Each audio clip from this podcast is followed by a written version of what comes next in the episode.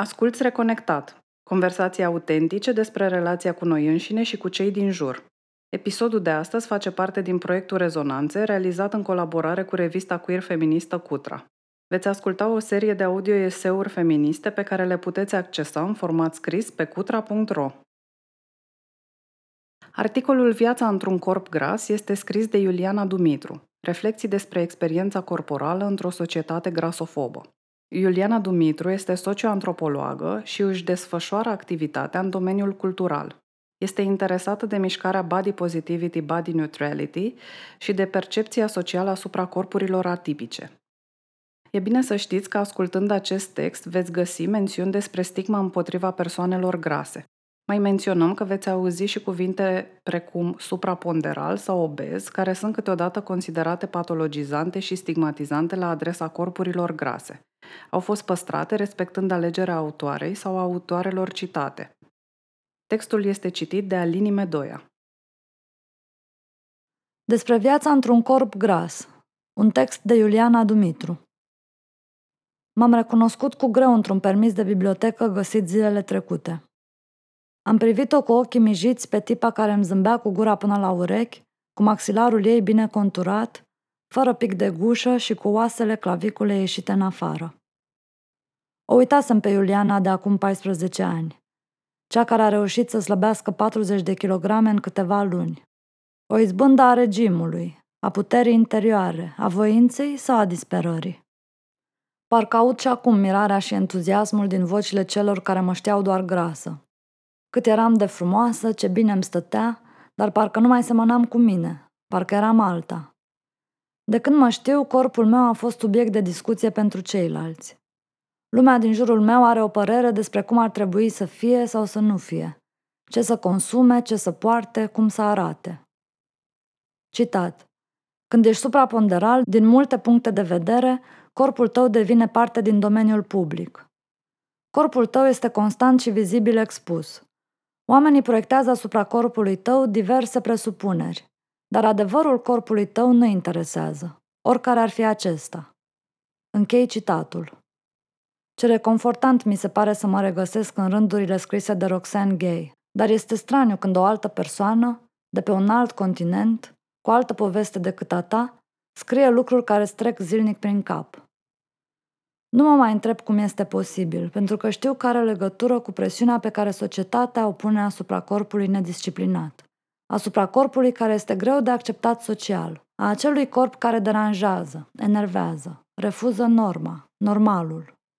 Din momentul în care am început să conturez ideile acestui text, am început să mă gândesc neîncetat la frazele care ar putea să-l compună. Tonul a fost pe rând furios, moralizator, zen, umil sau ironic. Am trecut prin starea de victimă, prin cea de femeie furioasă, autocorectul îmi dă aici posibilitatea să schimb cuvântul cu frumoasă. Nu mulțumesc. Care s-a săturat să explice și să se explice. Mi-ar fi plăcut să-l scriu ca pe o scrisoare către fica mea, sau alți copii de vârsta ei care se jignesc deja în legătură cu burticile lor pufoase de copilași, care mai ieri erau bebeluși. Dar nu știu cum să scriu lucrurile astea astfel încât ceea ce le-aș spune să fie de impact, să conteze mai mult decât ceea ce le spune cineva de vârsta lor. Oricum, deja la șase ani sunt bombardați de ideea clasică de frumusețe, unde fetele sunt prințese și băieții supereroi, iar jignirile despre corp sunt cele mai la îndemână la vârsta lor. Am încercat și un ton superior, de om care se acceptă și care încearcă să-i convingă și pe alții să o facă. Dar cum aș putea să fiu condescendentă când încă mă scald în rușine și încerc în permanență să-mi modific aspectul? Tot Roxane Gay îmi sare în ajutor cu cuvintele potrivite atunci când eu nu le găsesc pe ale mele. Citat. Ar fi mai simplu să pretind că mă simt bine în corpul meu. Mi-ar plăcea să nu-l privesc ca pe un lucru pentru care trebuie să mă scuz sau să mă justific. Sunt feministă și cred că trebuie să renunțăm la standardele rigide de frumusețe care obligă femeile să se conformeze unor idealuri nerealiste. Cred că trebuie să avem definiții mai generoase pentru frumusețe, care să includă diferite tipuri de corpuri. Cred că este foarte important ca femeile să se simtă bine în corpul lor, fără să vrea să schimbe fiecare parte a lui, ca să se simtă bine cu ele însele. De asemenea, cred, vreau să cred, că valoarea mea ca ființă umană nu constă în aspectul meu exterior. Închei citatul. Toată perioada liceului mi-am petrecut-o îndrăgostită de un tip care s-ar fi combinat cu mine doar dacă aș fi arătat mai bine fizic. Eram tipa perfectă, dar într-un corp greu de acceptat, greu de afișat la petrecerile cu colegii. El nu a putut trece peste aspectul meu fizic, așa că eu nu i-am spus niciodată că l-am plăcut. Uitându-mă în urmă, mi-aș fi dorit să am mai multă încredere în mine, să fiu mai relaxată în corpul meu și să nu încerc în permanență să mă scuz pentru el. Îmi este deja clar că acest text nu va avea un ton coerent și pe alocuri va fi în contradictoriu, asemeni gândurilor mele, asemeni societății în care trăim, în care azi suntem încurajați să ne acceptăm corpul și mâine suntem încurajați să îl schimbăm. Sper doar să reușesc să inserez ideile pe care cred că este important să le scriu și multe altele pe care, chiar dacă nu le vreau neapărat exprimate, merită să fie spuse. Dar nu pot scrie acest text singură. Voi folosi câteva citate din cărțile citite pentru pregătirea lui și a mea, pentru că mă ajută să mă exprim mai bine, să îmi analizez comportamentul, gândurile și apucăturile. Am început să discut relaxat anumite aspecte legate de corpul meu abia după ce am început să merg la terapie și după un an de ședințe m-am simțit pregătită să spun anumite lucruri în public, așa că am scris un status pe Facebook. Spuneam atunci că feed-ul meu de Instagram era împărțit în două, asemeni gândurilor mele. Jumătate era plin de femei care au reușit să slăbească. Între timp am renunțat să mai urmăresc poveștile de succes. Iar cealaltă jumătate era, și încă este, populat cu tipe voluptoase, masive, plus size models, sportive atipice, you name it, femei de toate culorile și formele. Reacțiile la postare nu au fost cele așteptate, ci din contră. Oamenii au sărit să mă încurajeze că oricând pot să slăbesc sau că sunt frumoasă și așa. Dar de ce m-am apucat să mă destăinui online? Pentru că încercam cumva să mă normalizez. Încercam să conving, să mă conving că sunt ok cu mine în forma în care eram. Sunt. În ultimii ani am început un proces de reeducare a privirii cu ajutorul postărilor de pe Instagram. Am învățat să privesc corpurile grase fără să mai bag în seamă vocea care le judecă, adică propria mea voce.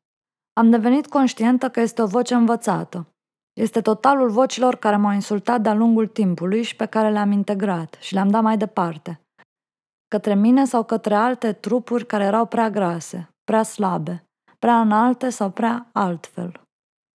Sunt adesea chinuită de foame. Însă de multe ori este un alt tip de foame.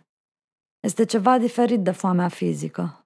Pentru că aș mânca pământul când nu mai vreau să fiu într-un loc și aș mușca din cineva când sunt furioasă, dar nu o fac. Așa că rămân la singura foame pe care o cunosc. Cea în care îmi introduc în corp chestii de care nu am nevoie. Cea care parcă mă deține, mă controlează, îmi calmează și mi-adoarme emoțiile și anxietățile. Pentru câteva minute, foarte puține de obicei, pentru că mănânc foarte repede, este liniște. Nu totală, dar este. Apoi apare vinovăția. Chiar mai aveai nevoie de porția asta? De bomboanele astea? De pâinea asta? Citat. Foamea nevrotică devine o emoție perpetuă, o neîncetată trecere la acțiune. Senzația unui corp care vrea să se umple fără oprire, uneori într-o formă delirantă, irepresibilă. Închei citatul. M-am săturat să mă tot cert, tot eu pe mine, când de fapt trebuie să încep să mă uit în afară, la tot ceea ce ni se impune, la toți ani în care am ingerat nefiltrat conținutul revistelor de modă, al videoclipurilor, filmelor și al imaginilor dominate de persoane deținătoare de corpuri perfecte, cu dimensiuni imposibil de atins. Mi-a ajuns. Refuz să mă mai învinovățez tot eu pe mine. Refuz să mai cred că există corpuri perfecte. Sunt doar iluzii realizate cu ajutorul aparatelor foto și luminilor, filtrelor și programelor de editare. Când am acceptat să scriu textul, eram într-o perioadă în care înregistrasem un succes metabolic, așa cum mi-a scris o cunoștință în mesajul în care îmi cerea rețeta. M-am oprit după trei luni. Nu am mai putut continua. Deci ce s-a întâmplat? Nu știu, am revenit la vechile obiceiuri. Foamea a revenit și nu a plecat nici acum. Doctorița Marie Tirion este de părere că Citat. Apetitul este un echilibru, dar nu unul născut. Este un echilibru care se construiește, se modifică, se dereglează și se modifică din nou. Bineînțeles, într-un mediu stabil, cu un program zilnic precis, el pare a fi definitiv dobândit. Dobândit și bine înrădăcinat, încât cea mai mică modificare voluntară este spulberată rapid. Imediat ce are ocazia, corpul revine la vechile obiceiuri. Ne readuce, atât cât poate, la ceea ce doream să renunțăm, la identitatea lui. De unde și decepțiile ce au urmat atâtor diete eșuate? Când credeam că voința noastră ar fi putut comanda un echilibru profund al corpului. Încheie citatul. Când citesc rândurile de mai sus, pare că nu am scăpare, că sunt condamnată să trăiesc mereu în acest corp, cu aceste dimensiuni pentru totdeauna. Și ce dacă sunt? Corpul ăsta e unul bun, îmi fac treaba cu el. Are nevoie doar de îngrijire și iubire constante, nu doar în perioadele când încerc să-i modific aspectul. Mi-am cumpărat cartea De ce mi-e foame, de la teama de lipsuri la nebunia dietelor, de Marit Tirion, în speranța de a găsi un răspuns la această întrebare. Din păcate, mi-am dat seama că mi-a fost rușine să o citesc în public. Mi-a fost rușine de felul în care aș putea fi judecată. De ce vor gândi cei care văd o femeie grasă care citește o astfel de carte? Îmi este rușine pentru că îmi pun întrebarea, de ce îmi e foame? Pare că odată cu întoarcerea foamei s-a întors rușinea. Sau a fost invers, mai întâi s-a întors rușinea și apoi foamea. Roxane Gay scrie pagini întregi despre rușine. Cu mine au rămas următoarele rânduri. Citat. Să vă spun povestea corpului meu înseamnă să vorbesc despre rușine. Rușinea pentru cum arăt, rușinea pentru slăbiciunile mele, rușinea de a ști că îmi stă în putere să-mi schimb corpul și totuși an după an nu schimb nimic, dar chiar încerc. Mănânc corect, fac mișcare. Corpul meu se micșorează și începe să pară mult mai mult al meu și nu o cușcă de carne pe care o car după mine. Atunci simt un nou fel de panică, pentru că sunt văzută diferit. Încheie citatul. M-am săturat să-mi fie rușine pentru cum arăt, pentru ce poate și ce nu poate să facă corpul meu, pentru că ocupă atât de mult spațiu, pentru că arăt așa. Ajunge. Am simțit pe pielea mea, în perioada după ce am slăbit, cum este văzut corpul atrăgător. Am auzit claxoanele mașinilor sau fluierăturile și am tremurat în taxiul al cărui șofer a blocat ușile ca să citez, ne cunoaștem și noi puțin mai bine. Știu cum e să fi văzută altfel și cu toate astea sunt zile în care tot ce-mi doresc este să mă întorc acolo. Ce știu este că atunci când eram slabă, voiam să fiu și mai slabă. Niciodată nu pare că sunt de ajuns. Sunt prinsă între a fi ok cu mine și recunoscătoare pentru corpul meu și a fi prea grasă, trebuind să fac ceva, acum. La fel este și cu fotografiile. Când privesc imaginea după ce este făcută, văd doar defectele. Dacă o privesc un an sau doi după, îmi zic, ce bine arătam și nici nu știam. Următorul citat a venit ca uns în viața mea. Pare că oriunde aș fi pe axa temporală, nu sunt destul de satisfăcută. Citat. În ceea ce mă privește, cred că limba Esperanto descrie cel mai clar cuvântul foame. Malsato, adică, literalmente, nu îndeajuns de satisfăcut. Termenul redă bine cele două mișcări perpetue ale balanței, cele două stări alternative neîncetate ale noastre satisfăcut și nesatisfăcut. Închei citatul. Ce? Îmi spune mereu că nu îmi port kilogramele, că nu mă îmbrac cool, sau poate că nu îmi pun talia în evidență, sau că nu îmi scot sânii la înaintare. Port haine care mă ascund, care mă fac să trec neobservată. Mă simt confortabil în uniforma mea, blugi și un tricou, nu știu cum altfel să fiu. Sunt perioade în care încerc, mai îmi cumpăr o roche, ceva mai funky și le și port. Apoi mă întorc în uniforma în care mă simt bine, în care sunt protejată, în care pot să mă strecor neobservată. Adesea, cei cu care am discuții despre corp îmi vorbesc despre sănătate, ca și când eu nu cunosc sau nu înțeleg importanța acestui aspect. Cel mai greu este în cabinetul medicilor, unde răspunsul la orice problemă de sănătate este greutatea mea și rezolvarea la toate problemele este slăbitul. Tot Roxane Gay a făcut lumină și în zona asta, întrucât, ca femeie supraponderală, s-a luptat mereu cu stereotipurile legate de corpul gras. Citat. Urosc să merg la medic, pentru că toți par reticenți în a respecta jurământul lui Hipocrat în privința pacienților obezi. Cuvintele, înainte de toate să nu faci rău, nu se aplică trupurilor indisciplinate. Simpla prezență în cabinetul unui medic este o umilință, pentru că cel mai adesea nu sunt bine pregătiți pentru un corp obez, în ciuda isteriei generale legate de obezitate și sănătate. Închei citatul. Partea nasoală a corpului masiv este că mi-e frică de ce anume se ascunde în el. De la nașterea prematură a copilului, din cauza tensiunii arteriale extrem de mare, dar pe care nu am simțit-o până nu am ajuns în sala de operație, la alte secrete care poate stau ascunse sub grăsime.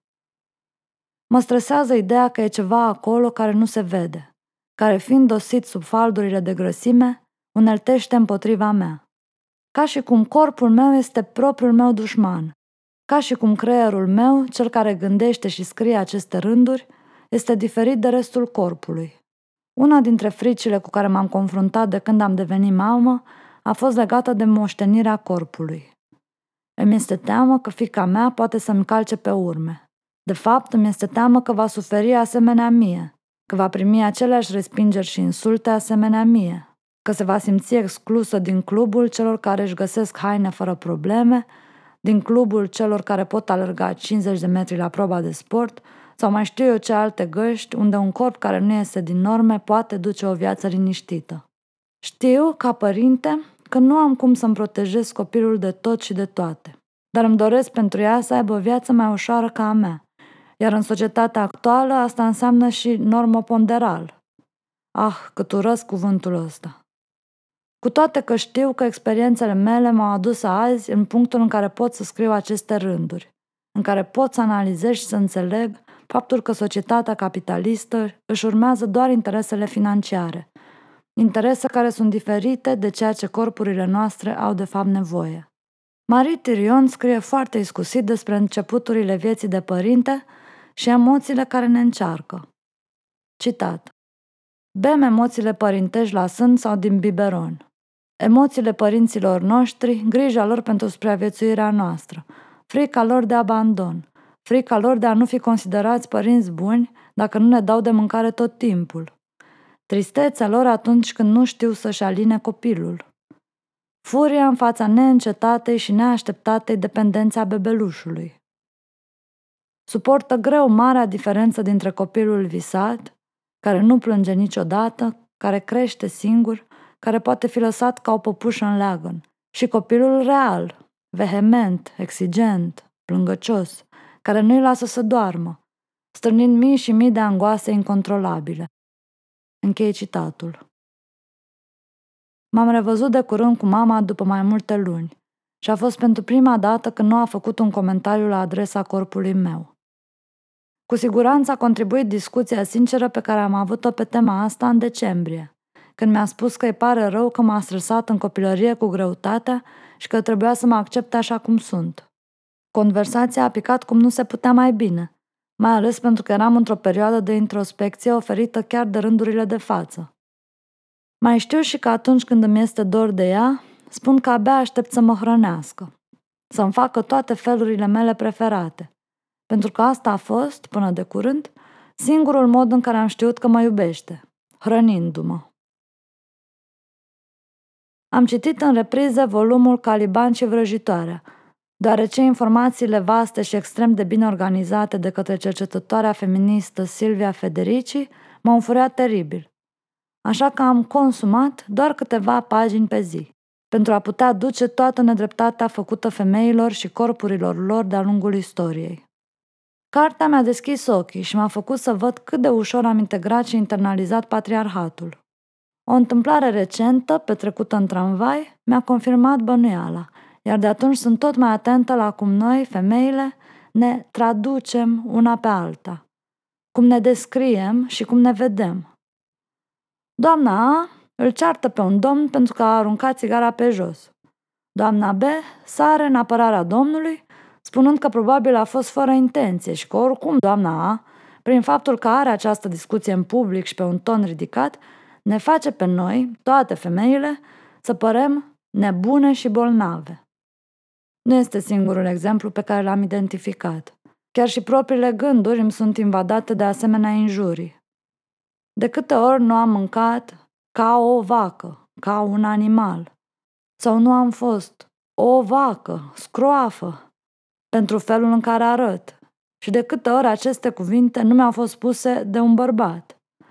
Încerc să nu mă mai autoabuzez, așa mult, să schimb felul în care îmi vorbesc, în care mă văd, să schimb vocea care îmi vorbește urât, să pot să mă alind fără să apelez la cartofi prăjiți sau aluat dulce. Reeducarea vizuală și psihică legată de felul în care arată corpul meu nu este facilă, dar este necesară, pentru că îmi doresc să schimb modul în care mă percep și în care sunt percepută de ceilalți.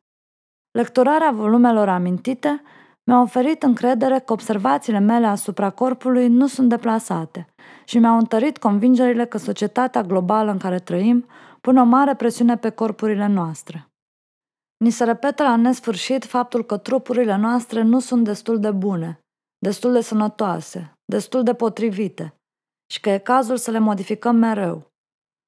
Mi-am asumat să vorbesc și să scriu despre corpul meu nu pentru că sunt o persoană curajoasă, ci din contră, pentru că mi-este frică.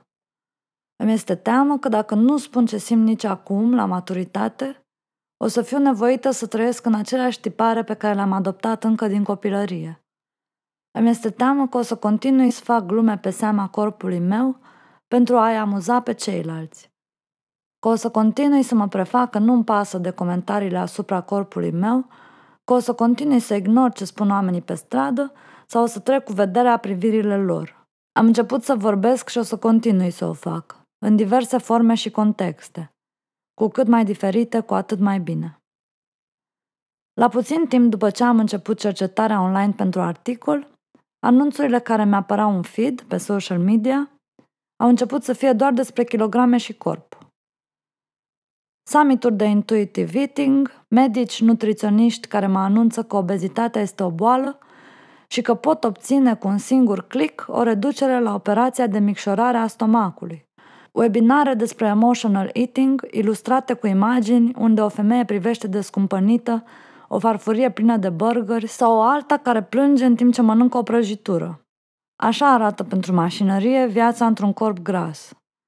Scriitoarea Naomi Wolf spune în The Beauty Myth, citat, O cultură fixată pe subțierea feminină nu este o obsesie despre frumusețea feminină, ci o obsesie despre supunerea feminină.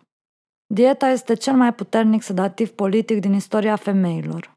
O populație furioasă în liniște este una maleabilă. Închei citatul. Acest text are la bază o experiență personală. Fiecare drum este diferit și fiecare dintre noi este diferit. Așa cum îi spun fiicei mele, încât a ajuns mantra noastră zilnică. Suntem cu toții diferiți și ok. Notă de subsol. Toate citatele de Roxane Gay sunt extrase din cartea Foame, Memoriile corpului meu, Black Button Books, 2019